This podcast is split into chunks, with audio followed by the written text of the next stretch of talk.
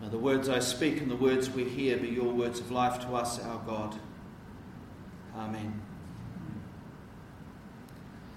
So last week we got into this season of creation, this season where the world's 2.2 billion Christians are invited to honour God as creator and sustainer of all life, and to recall that this is God's world, not ours, and that this planet and all who belong on it live on it belong to God.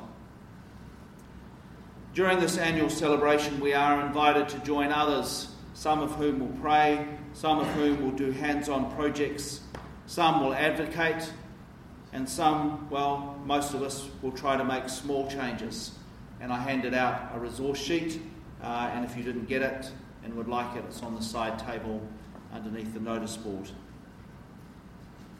In this season, we are reminded that this world belongs to God, not to us, and that we are made in the image of God. And we were reminded of that in the reading from Genesis.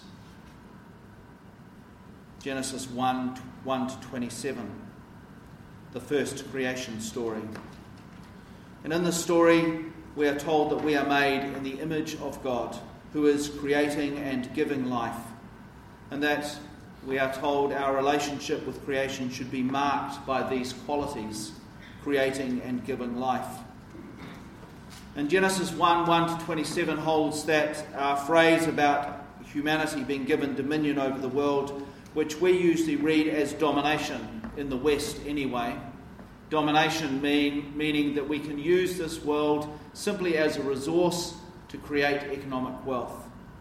And that is how the West has read it for the last two to three hundred years. But the Hebrew word is radah, which means kingly rule. And in the Bible, kingly rule means ruling for the long term good of all subjects, starting with the poor. Our dominion is to live in such a way that the long term good of all, including the world we live on, is first and foremost is paramount because this is God's this world is God's gift to us. And that stands in stark contrast, contrast to the way we in the West have treated God's gift for the last 200, two to 300 years. This week, we are invited to pay particular attention to the oceans. So, here's some fun facts about oceans. Thanks, Wikipedia. The oceans cover 71% of the surface of the planet. If all the Earth's crustal surface was the same elevation, which is the same as saying, if the world was a small, a smooth ball, and the oceans covered all of the world, the depth of the resulting sea would be 2.7 kilometres around all the planet. 97.5% of the water on this planet is saline, is seawater. The remaining 2.5 is fresh water, and 69% of that fresh water is held in ice, either in the ice caps or in glaciers. Seawater has a very important influence on, world, on the world's climate. It acts as a reservoir of heat. It kind of soaks up heat from the atmosphere and holds it. And we can see that happening today. And shifts in the oceanic temperature distribution can cause significant weather shifts, which is another way of saying that as bits of the sea warm up and other bits don't, uh, well, that affects our weather. And we know that because very soon weather forecasters on TV1 and TV3 will start talking about El Nino and El, well, I can never remember the name of the other one. And all of those are generated by what's happening in the sea. So the sea is what's causing those weather patterns that affect our weather. By volume, the ocean provides 90% of the living space on this planet. The science fiction writer Arthur C. Clarke has pointed out that it would be more appropriate to call this planet Planet Ocean rather than Planet Earth. most life forms have evolved out of marine habitats. In the ocean, there are 230,000 documented species, of which 20,000 are fish. But there are, they estimate, some 2 million species they have yet to document. So we know just the surface of what's going on in our oceans.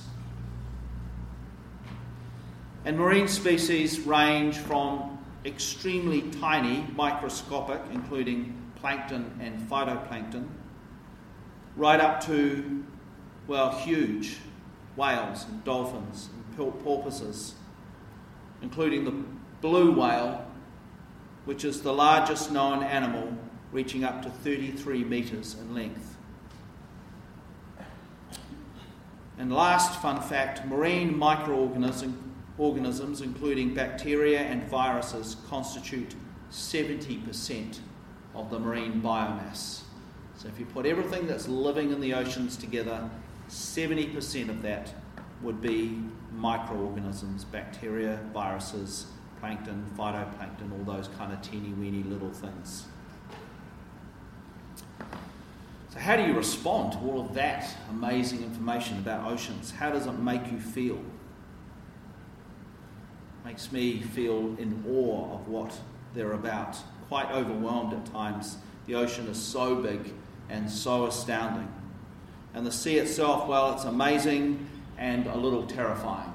A lot more terrifying since the movie Jaws, one would have to admit. Still haven't got over that movie. Our readings today, particularly our reading from Psalm and from Job, speak about how the writers were awestruck I mean, Job, especially the passage we heard today, which is the beginning of Job's uh, of God's response to Job's questions, are, I think, really important readings. The oceans and all of creation led them and leads us to a place of awe and wonder, not only at creation, but for those writers, and more importantly for those writers, awe and wonder at the one who created all of those.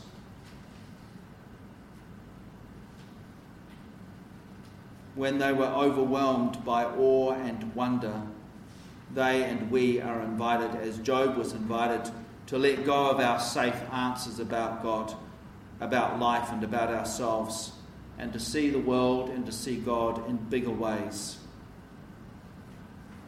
The season of creation, then, as we stand in awe of this world that God has created invites us to see the world with the bigger mind that I've talked about last week and on Trinity Sunday.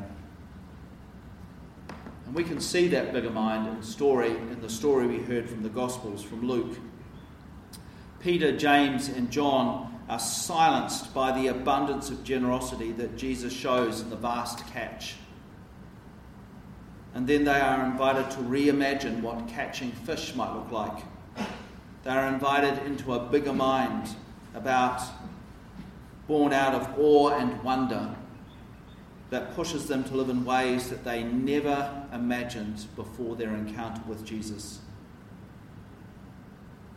So, as we stand at the edge of the oceans, I wonder how our awe and wonder affects us and what bigger mind we are invited into.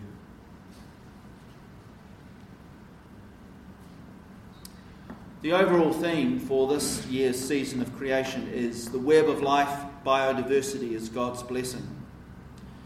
And while there's no greater place to experience that biodiversity than in the ocean. So I'm going to show you a little movie now about the currents, the currents that hold the oceans together and move warm water to places where there's cold water, cold water to places where there's warm water, and move nutrients around and allow life to flourish in the oceans. And as you watch that, think about this intricate network that is at play in these currents and feeds the intricate network of life that exists within our oceans.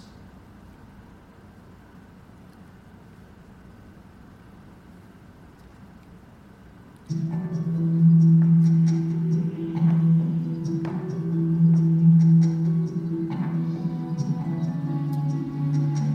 that one there is the Gulf Stream, which takes the warm water up from the equator up into northern Europe, up past Ireland, which is why Ireland has such a temperate, a reasonably moderate climate for a country that's so far north. It's that warm water that's coming up from the, from the tropics.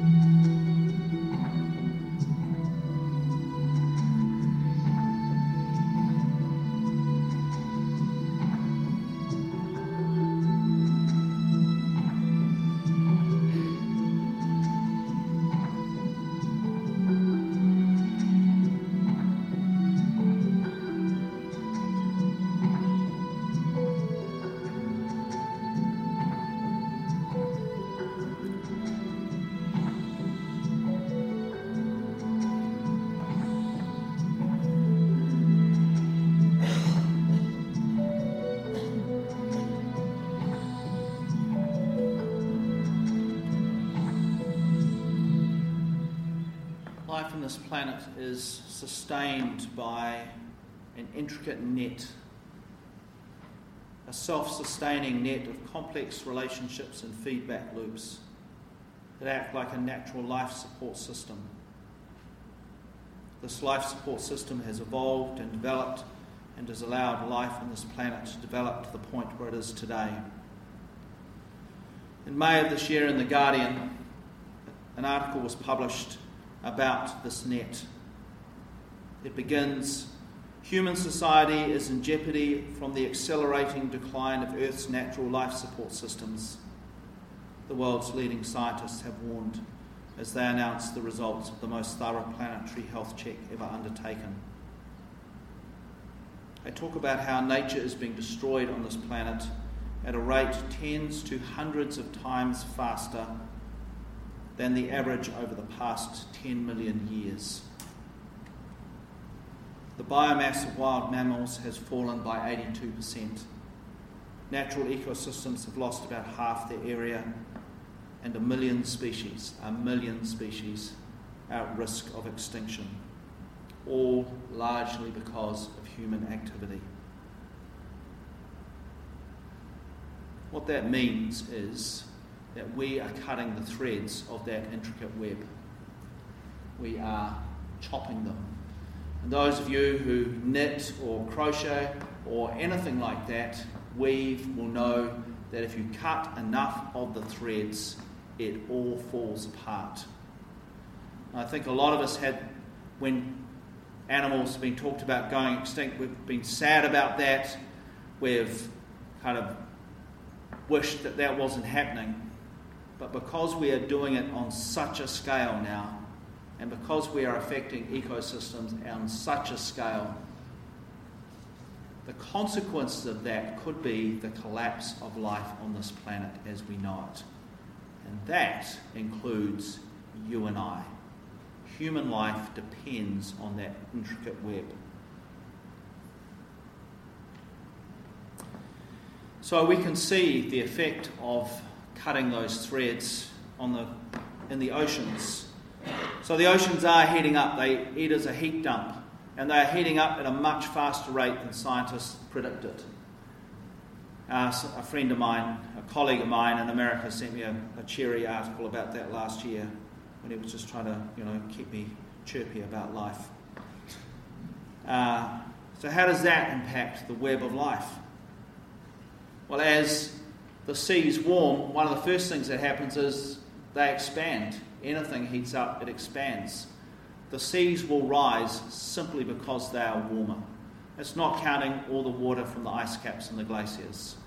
And we're already experiencing that. If you talk to people from the Pacific, they will tell you how the seas are already rising. But it's also affecting the weather and water cycles, which means there are a lot more droughts than there used to be. And there are larger and more frequent storms and floods. Again, the people in the Pacific will tell you about that. But that's also affecting the United States and other countries. When Bonnie and I were in New York in 2011, a hurricane came north. Hurricanes don't go that far north in the United States. But this was the first one that had gone that far north, and they had to shut down the subway system for the first time in their history. It's been shut down at least twice since then, since 2011. When we were in New Orleans last year, there was fear that one of the hurricanes was going to go that far north again.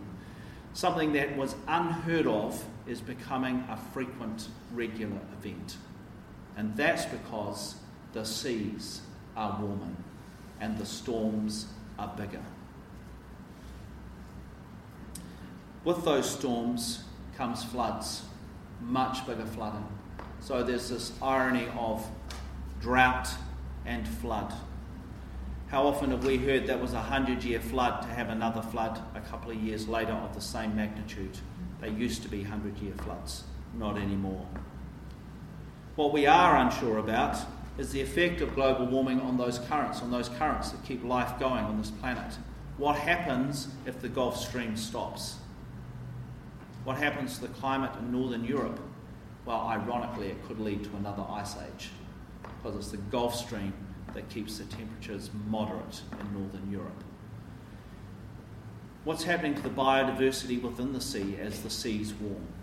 All of those species would be pretty temperature specific in their habitats, as most animals are.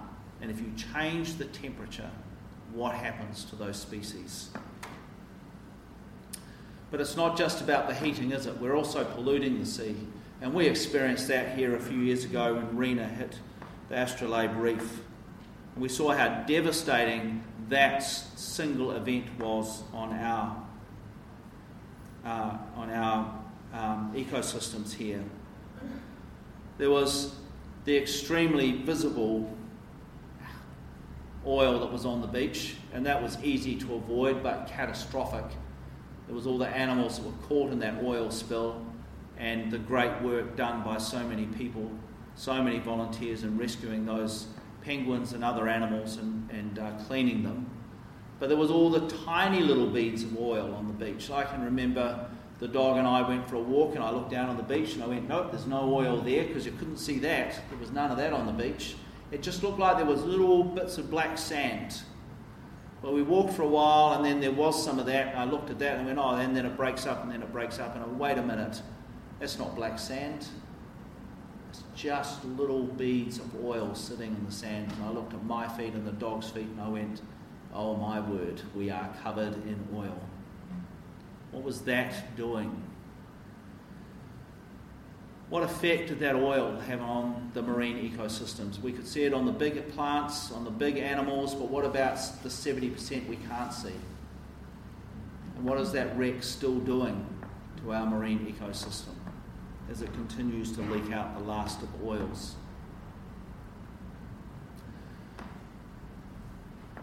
And lastly, plastic. It's estimated there are something like 5 trillion pieces of plastic in our oceans. That's 150 million tonnes. And they are coagulating in vast islands of plastic in the middle of the oceans. You may have seen pictures of them and groups trying to work to clean those up. They are choking species, they are killing species because they are eating the plastic. And, well, they're changing the ecosystems. You've got a great chunk of plastic sitting across the water.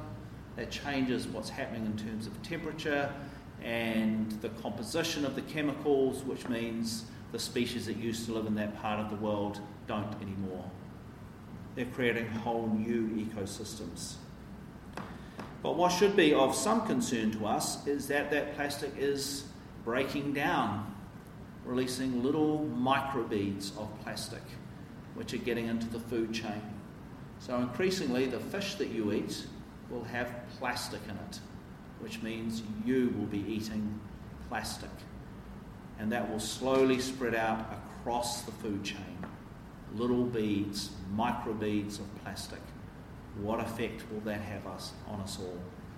Now, most of us can choose to be very careful about what we eat, but there are millions of poor people who rely on the fish of the sea. How will that affect them? None of this is any good.